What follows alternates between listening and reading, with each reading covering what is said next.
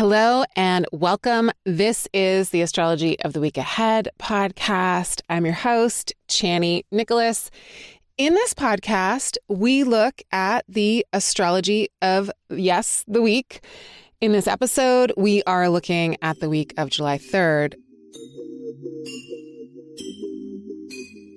In this podcast, we look at the astrology of the upcoming week and how it will be landing for all of us collectively.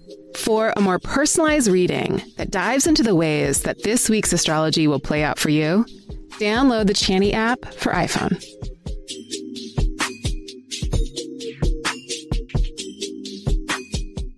I also want to just take a little bit of a broader view in this episode because we're talking about the top of the month. So I thought it would be good to mention some key dates that are happening in July because July is one of those months of 2023 where there are some very significant things that I want you to pencil in your calendar. If you have the Astro Planner that we put out this year, it will be in here. And if you have the Chani app and you've listened to your year ahead under your year tab, then all of this is there as well. If you haven't yet listened to it, I highly suggest going and listening to the section that contains July because, again, it is significant. And this week is the least significant, still impactful, but least significant week of the month. I don't know if I want to say that. That's not nice to this week, but it only has a full moon. Now, a full moon is enough. That I'm fine with that. I'm very happy about it. And because there's so much coming up, I really encourage you to take like this week and also kind of next week. Next week has some stuff to it, but this week is, I don't want to say clear because the full moon again is a big moment and the full moon is happening on Monday. And so it feels like we're starting the week off with this big exclamation point, this big kind of peak moment. So over the course of the weekend, before we get into this week, and then Monday, you might feel like, okay, that's it. I've had enough. That's good for a week. I can go home now. that's all I have for my TED Talk. Um, so just bearing that in mind that we're starting the week kind of at a peak and then we need to like kind of decompress after that. So we might feel like we don't have a lot to start the week off with. So make whatever arrangements you can considering that. I do like this full moon in Capricorn quite a bit. It's sitting in a very lovely configuration with Jupiter. It's sitting in a trine with Jupiter, which means that there's a lot of support here. It's also sitting in a nice configuration with its ruler, Saturn. So it feels like there's support here. It doesn't feel like there's anything that gets in the way of it being a illuminating experience. The thing about a full moon in Capricorn is the moon in Capricorn is in the opposite sign of what it likes to be in. The moon loves to be in Cancer.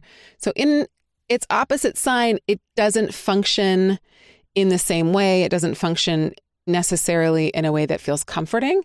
So moon in Capricorn is known for being a little harsh, where we might need to be a little soft and tender, Cancer style. But, you know, Capricorn's the opposite.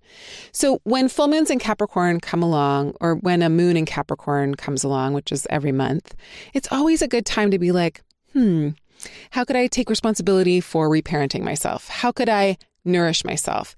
How am I denying myself something that I actually would do better giving myself? Like, where does self denial become a kind of punishment? Like, if I'm denying myself uh, staying up all night, binge watching something that doesn't make me feel good at the end, then, you know, okay, fine. And I get to bed and I get more sleep, good.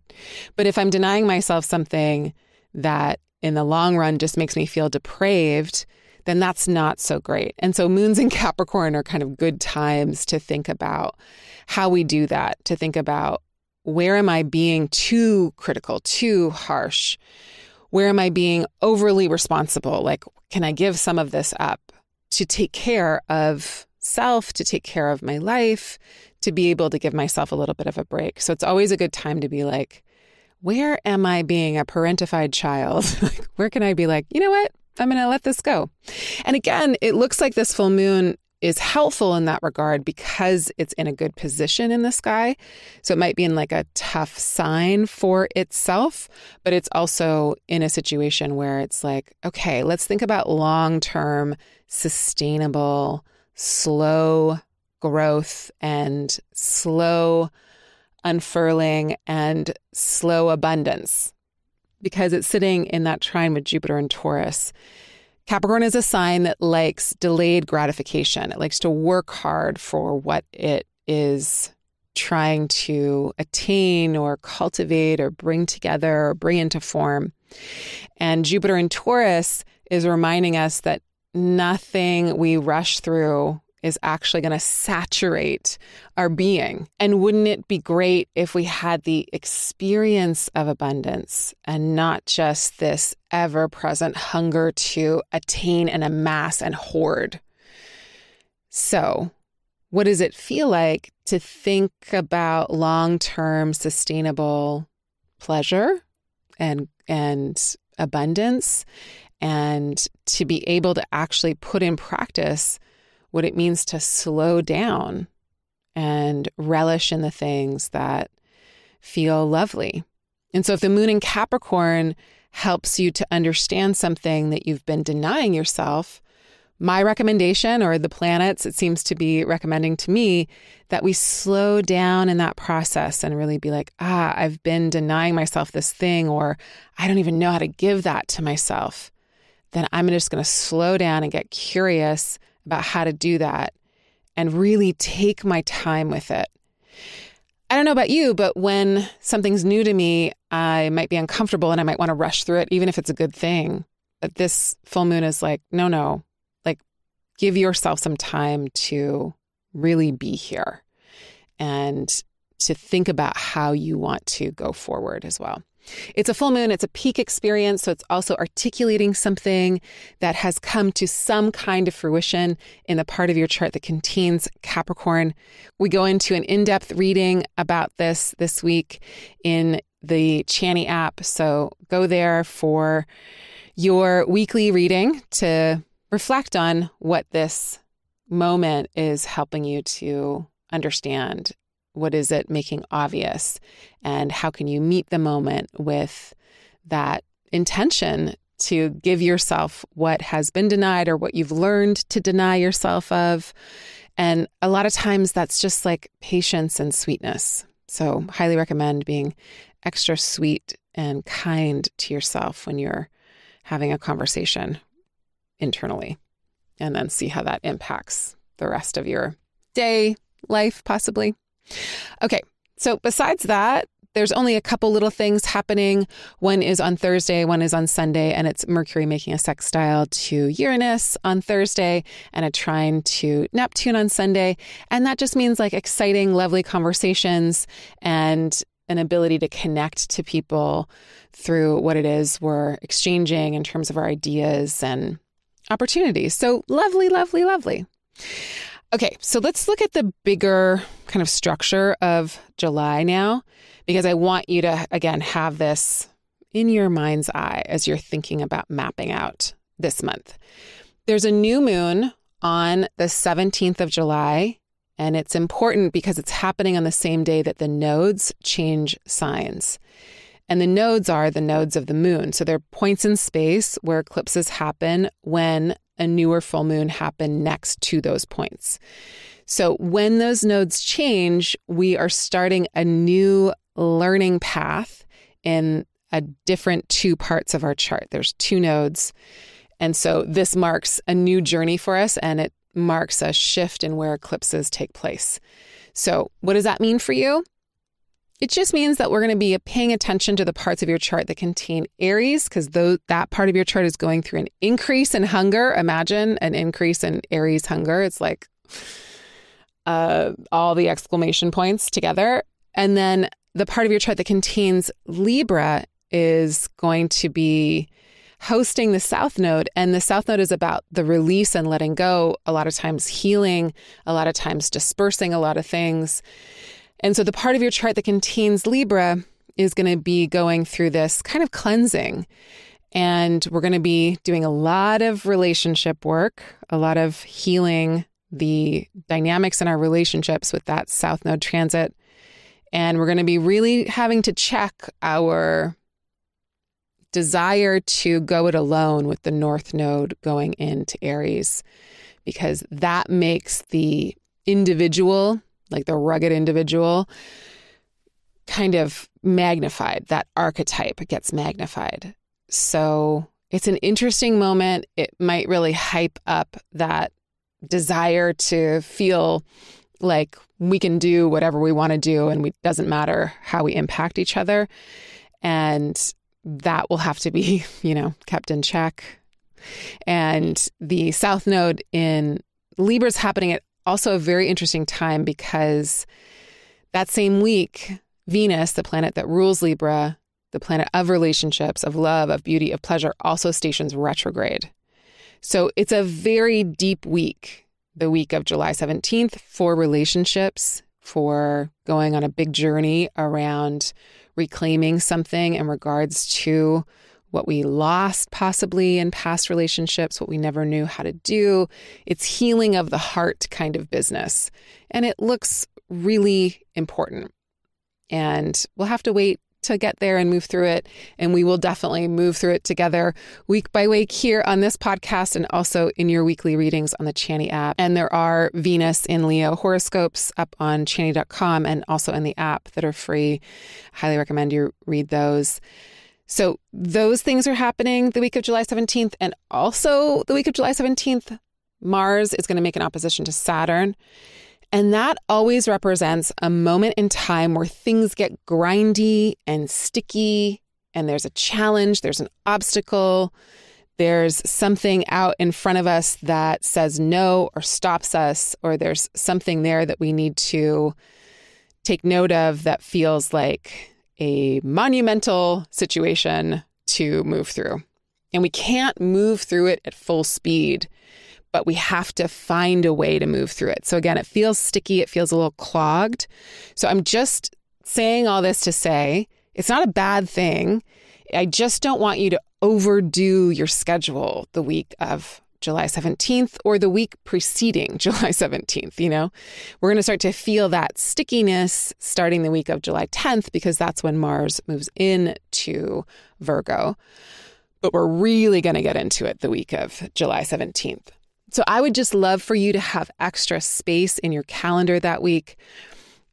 That new moon in Cancer is one that we can work with. It is sitting in an opposition with Pluto, so it does feel very deep and cathartic. Anyways, all that to say, I want you to know that the week of July 17th will be significant in many different ways, and they're all kind of colliding at the same time. And I just want you to keep extra space in your calendar, in your psyche, in yourself for it. Because I think there will be unforeseen challenges or things that you're like, hmm, maybe that is more work than I think it is. And if you have some buffer around those days, it's going to feel a lot better or you'll your future self will thank you for it because Saturn Mars just never plays. It's not kind. It's not a setup that feels cozy or supportive. But oftentimes it can challenge us in some really, really, really good ways. Good, good opportunity for healing and all that kind of stuff. And understanding, like, whoa, time management. Like, if you have a problem with time management, like I might, uh, these things come around and they're like, and you're like, oh my God, how did I not plan for this? How did I not keep this space open? So, okay. There's all other stuff that's happening that week of July 17th, like Chiron is stationing retrograde, can, which can also feel very tenderizing. So Venus and Chiron stationing retrograde the same couple of days. Venus does that stations retrograde on Saturday the 22nd and Chiron on Sunday the 23rd. And it they both pull focus on that part of us that could feel wounded or unlovable. And that's the thing that we're going back to reclaim. We're going back to reclaim something about our ability to be loved, our maybe something about the way we perceive ourselves. This is a Venus in Leo retrograde. So it's dramatic, it's fiery, it's going to be obvious, it's going to be performative in some ways. And in terms of the world, it will definitely be a time that brings up the woundedness of this kind of archetype or how the world systems have left us really wounded in that place of the feminine and feminine energy and the ways in which we articulate femininity in our gender. So I assume there will be some stuff around that. Um, usually, something happens in the world that's really hard to metabolize that has something to do with the violence of patriarchy during a Venus retrograde. So there's also that piece of it. And because it's happening in Leo, it does feel like it might have the ability to be a little extra obvious and possibly in our face. So, world stage on a personal level, we're going to be thinking about our values and how to center them, especially in our relationships, especially because that South Node is moving through Libra now. So, what are we cleansing? What are we releasing? But also, what are we going back to retrieve? By the time we get through this Venus retrograde, we will have gone through a gauntlet and retrieve something that is essential to our value system and essential to our relationships. Most importantly, our relationship to self. This is Venus in Leo. Leo is about self expression, and we're going to learn something in regards to that. Also, we'll have something to do with hair. It's Venus, it's Leo. There's got to be something about hair and manes and I don't know what. Sometimes the astrology reveals itself in the wildest ways. I also want to say on Saturday, the 22nd, we move into Leo season. So things get hot and bright around then. All right, y'all. Just wanted to give you a little bit of a map of July. I hope it's helpful.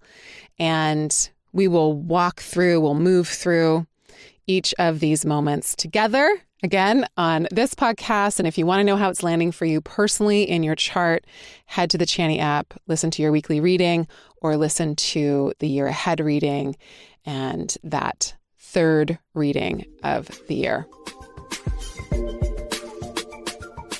Thank y'all so much for leaving us reviews in the App Store. I wanted to read this one to you by Ashley Cara. It's called Belonging to a Community. I've been using Chani for a year now and surprisingly never get bored of it. There's always something new to learn or discover about myself, just as the energy of the universe changes as well. Here, I have a place to come to and not feel alone or judged in my passion for astrology.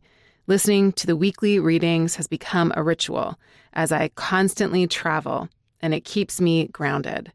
Just writing this, I can hear Chani's calming and enthusiastic voice reading this. Hey, shout out to the team that helps put this all together. You're doing great, sweetie. Sending you lots of love, many, many blessings, and I'll see you back here next week. Bye for now.